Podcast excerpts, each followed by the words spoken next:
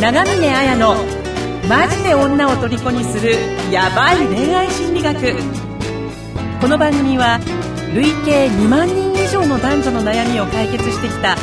恋愛相談師長峰彩がオリジナルの恋愛心理学を応用して人生の問題を解決していく番組です。それでは本日の放送をお楽しみください。こんばんは、長峰彩です。こんばんは、インタビュアーの村松です。今日も、はい、えー、金曜日になりましたんで、ポッドキャストをお届けしていきたいと思います。よろしくお願いします。はい、よろしくお願いします。はい、前回からオープニングが新しくなりましたね。そうなんですよ、はい、あのちょっとね、今一杯飲んですごいなんか息がパーって出ちゃったんですけどあのなんかオープニングの声、あの、はい、ちょっとね、変えようかなっていうふうに、まあ、新た、気分も新たにと思っていて、それであの、はい、まあ私沖縄に住んでるんですけど、あの、はい、エフエム 沖縄っていう、まあラジオ、ラジオっていうか エフエム 沖縄っていう放送局が、ラジオ放送局ですね、があって、はい、あの、そこで、えっと、今はもう退職されてるんですけど、あの、ファイン っていう朝の番組があって、はい。その、朝の、朝の声をやってるタカさんっていう方がすごい爽やかで、なんか、はい、しかもなんかこう、スパーンと炊き終わったような性格の人だなと思って、いいなと思って、いたらですね、はい、ちょうどあのー、今回ナレーションをやってくださるってことになって、おー。いや、もうぜひぜひっていうことで、はい。特になんかマジでやばいっていうところは、全然違いますけど、私が言うと。ちょっとそこ強調してくださいって言ったら、いい感じで。はい。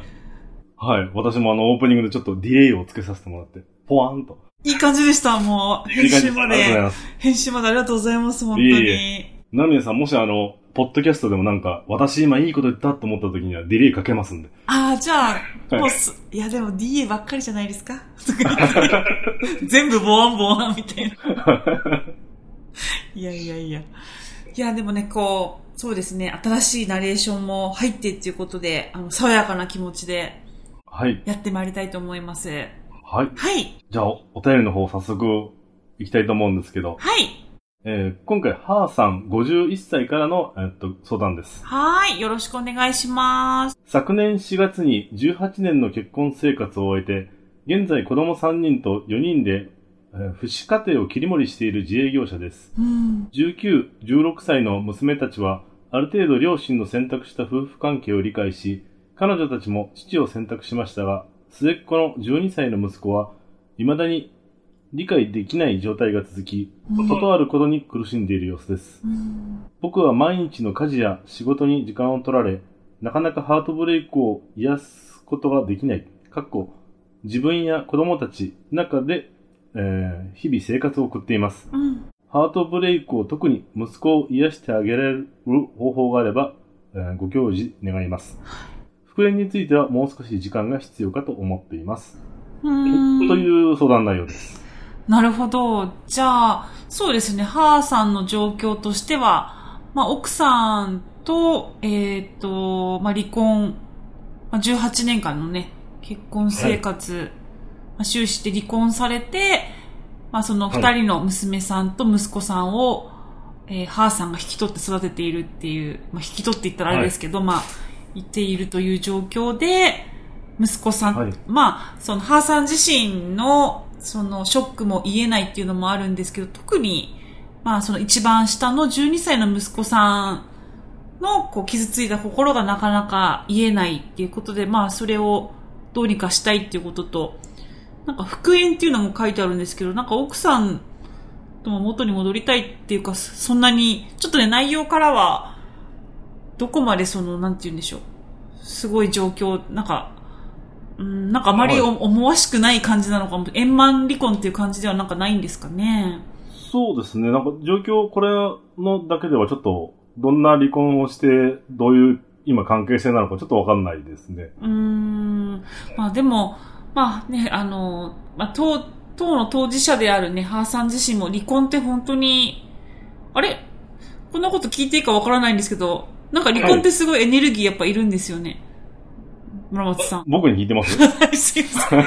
こう、出していいのかなって。出しちゃったみたいな。はい。すごいエネルギーを取られますよ。そう、そうですよね。やっぱりエネルギーも取られるし、はい、やっぱりそこの離婚に行くつ、行き着くまでのね、あのプロセスっていうのもすごいやっぱり、はい。揉めてという、揉めたり、いろんな感情の葛藤もあって。そうですね。円満離婚なんてないと思いますよ。うーん。そうですよね。大体、そうですね。離婚って聞くと、うん、円満っていうのあんまり聞いたことないですね。え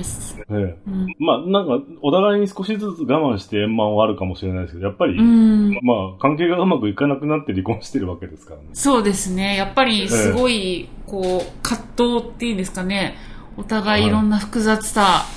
を抱えながら、はい、まあ、離婚するってことだと思うんですけど、はい。まあでもね、じゅうにさい、まあでも子供たちっていうのはね、すごく心配だっていうのはありますよね。はい。あの、なんでしょう。話が近いかどうかわからないんですけど、はい。離婚はしてない夫婦で知り合いの方に、はい。娘さんと息子さんがいるんですけど、うん、両親が仲悪くて離婚しそうっていうのを娘と息子も気づいてるんですけど、うん、女の子って意外とドライじゃないですか、子供の。なんか、うん、妙に大人っぽく理解しちゃってる感じがして。ああ、なるほどですね。ええ、なんで、このハオさんもじゅうきゅうさいとじゅうろくさい、まあ年齢も、末っ子の方よりちょっと上ですけど、うん、女の子の子供って結構、そこら辺は、なんでしょうね、ちょっと妙に大人っぽい考えで理解してくれたのかなっていう感じ。うーん。うん、まあでも内心はわからないですよね、うん、内心はやっぱり。そうですね、はい。うーん、そうですね。でも、私もあの、なんて言うんでしょう、その、今、やっぱり、成人されたというか、もう二十歳過ぎた、はい、あの男性や女性の方からの恋愛相談とかってね、たくさん聞く中で、やっぱりその、はい、なんて言うんでしょう。うーん、なんか親、親との関係だったり、夫婦関係の、例えば夫婦関係が悪いとかっていう家庭で育ってきましたっていう方って、あの、まあ、はい、そういう方結構多いとは思うんですけど、あの、離婚までにはいかないまでも、はい、あの、やっぱり、すごい、あの、なんか新しい恋愛をじゃあこれから築いていこうとかっていう時に、やっぱり両親のうまくいかなさを見ていて、なんか、あの、うまく、なんかそういうのを見てるから、はい、その自分が恋愛において幸せになれるイメージが持てないとか、はい、あとはその例えばお母さんからお父さんの愚痴ばっかり聞いていて、なんかその、なんて言うんでしょう、も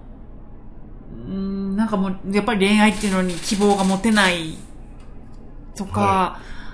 い、なんかその両親が不仲なのを調整する大人の役っていうんですかね。まあ、これって、はい、機能不全家族の中のアダルトチルドレンとかっていうものだと思うんですけど、なんかそうすると妙にその、はい、自分の感情を我慢してしまって、自分の本当は両親仲良くいてほしいのにっていう気持ちを我慢して、なんかその両親がうまくいくように調整しているような役割を取ってきているから、なんかこう、はい、その感情を我慢してしまうとか、そういうものがそのパートナーに対しても出てしまってうまくコミュニケーション取れないとか、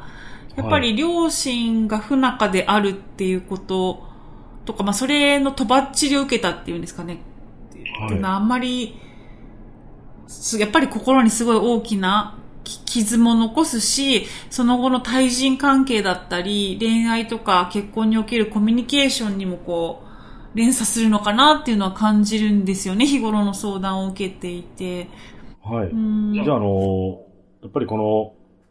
母さんは、娘、うん、息子さんだけじゃなくて娘さんたちもお子さんたちに何かケアをしてあげた方がいいんですかね、今は。そうですね、絶対に必要だと思いますね。あの、多分その母さんで別れたそのご本人としては、やっぱり自分もすごくその奥さんとのじゅうはちねん、いつからね結婚生活がうまくいかなくなったかはわからないですけど、やっぱり自分も傷ついているし、はい、あの、はい、すごく苦しいんだってことを多分言いたい気持ちはあると思うんですよ。まあ実際そうだとも思うし、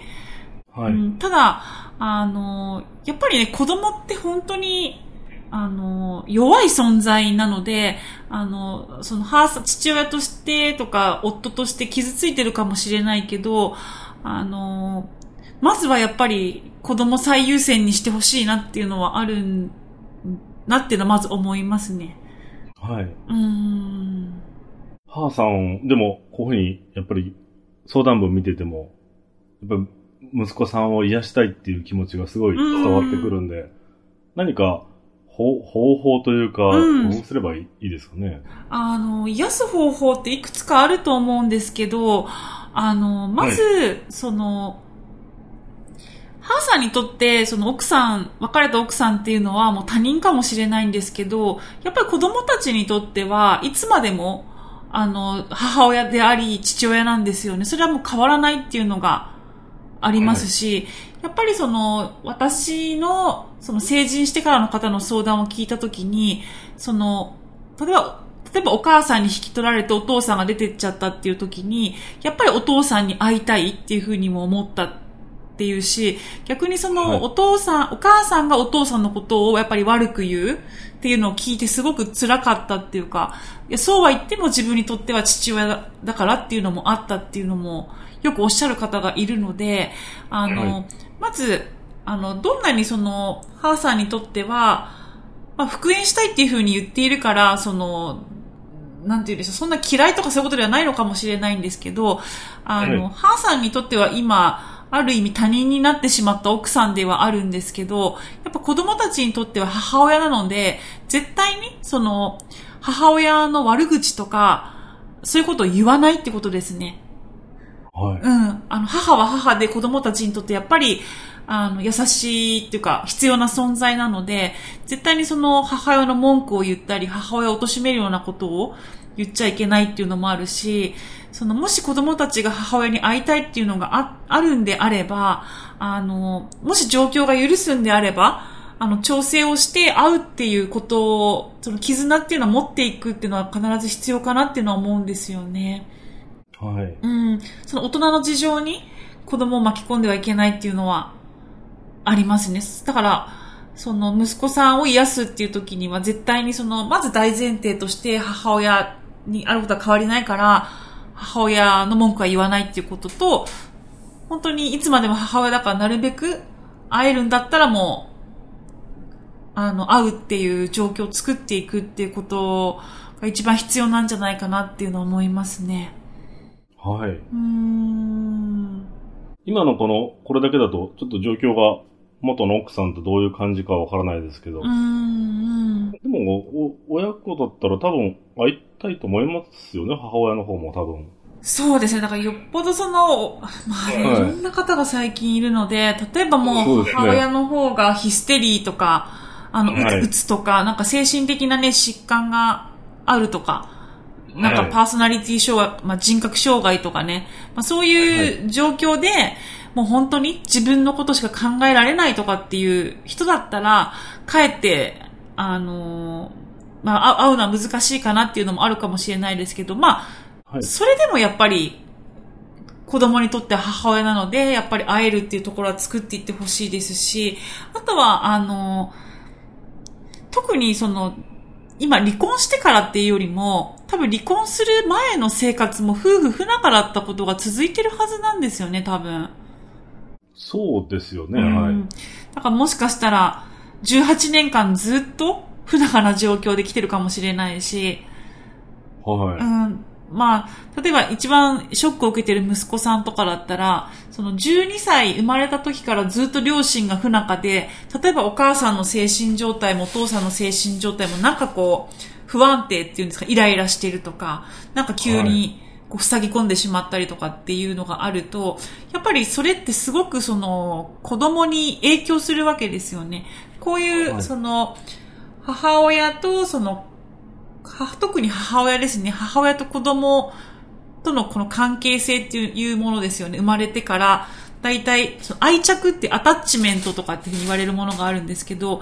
ぱり安定した、しっかり僕はお母さんに守ってもらってるし、お父さんにも守ってもらっている。すごく安全の中で自分は育っているんだっていう、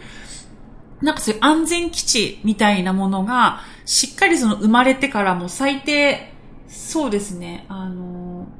だからじゅうにさいぐらいですよね。もうそ、そういう時にしっかり、本当に安全なんだ、ここは僕にとってっていうのがないと、あの、その愛着、アタッチ、愛着ってものがしっかり気づかれなくて、その子供の精神状態がすごく不安定になったり、逆にその、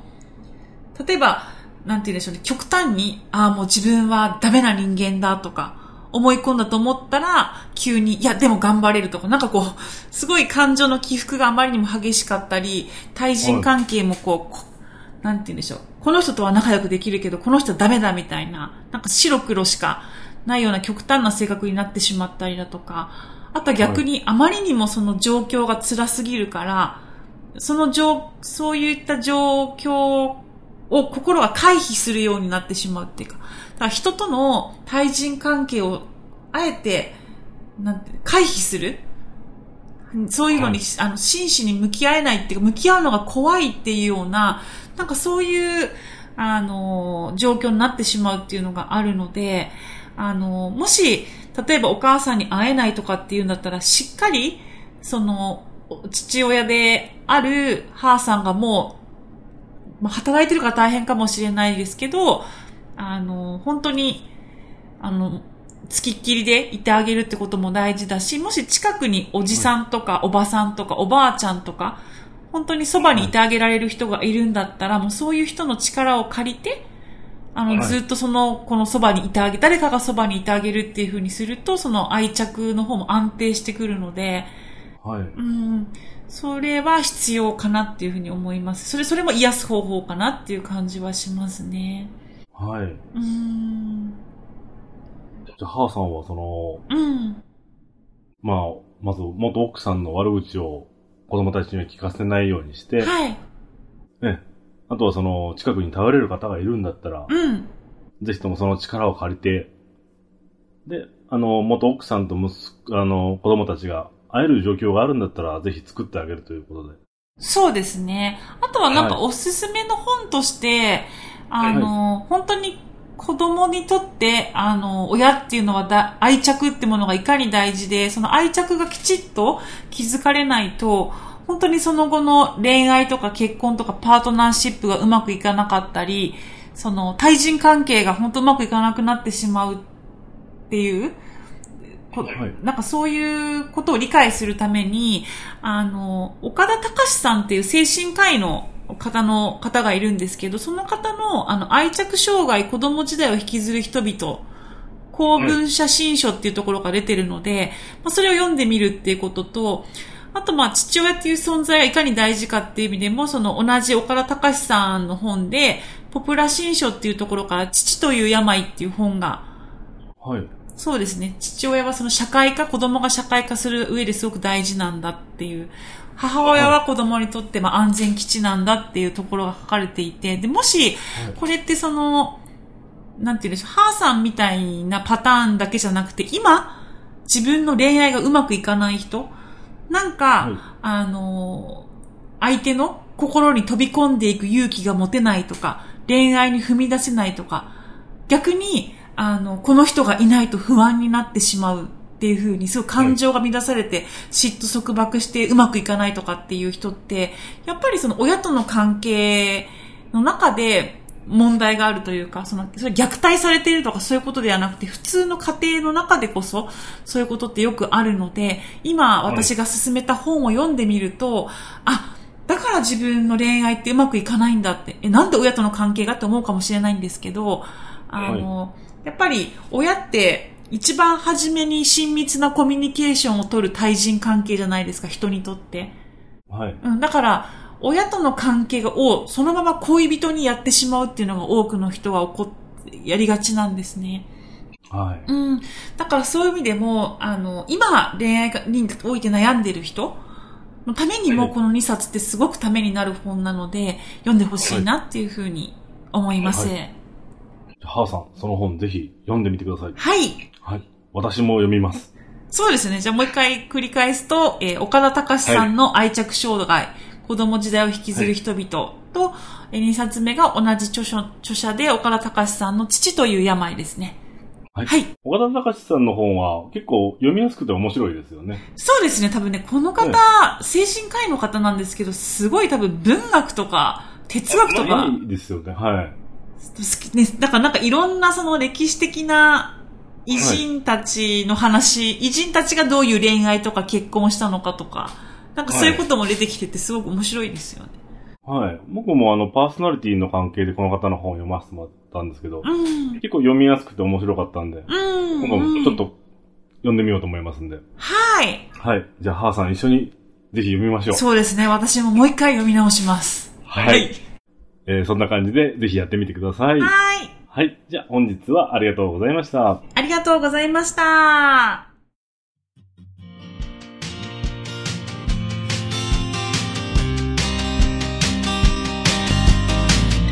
本日の番組はいかがでしたか？番組を聞いていただいたあなたにプレゼントがあります。ポッドキャストの再生ボタンの真下にあるエピソードメモの表示ボタンをクリックすると、長峰彩のオリジナルメディアラブアカ、僕らの恋愛アカデミア、復縁アカデミアの ユーアールエル が掲載されています。それぞれのメディア内に完全無料で受講できる恋愛成功の極意満載のオンライン講座があります。ぜひ登録して幸せをつかんでくださいね。それでは次回の放送をお楽しみに。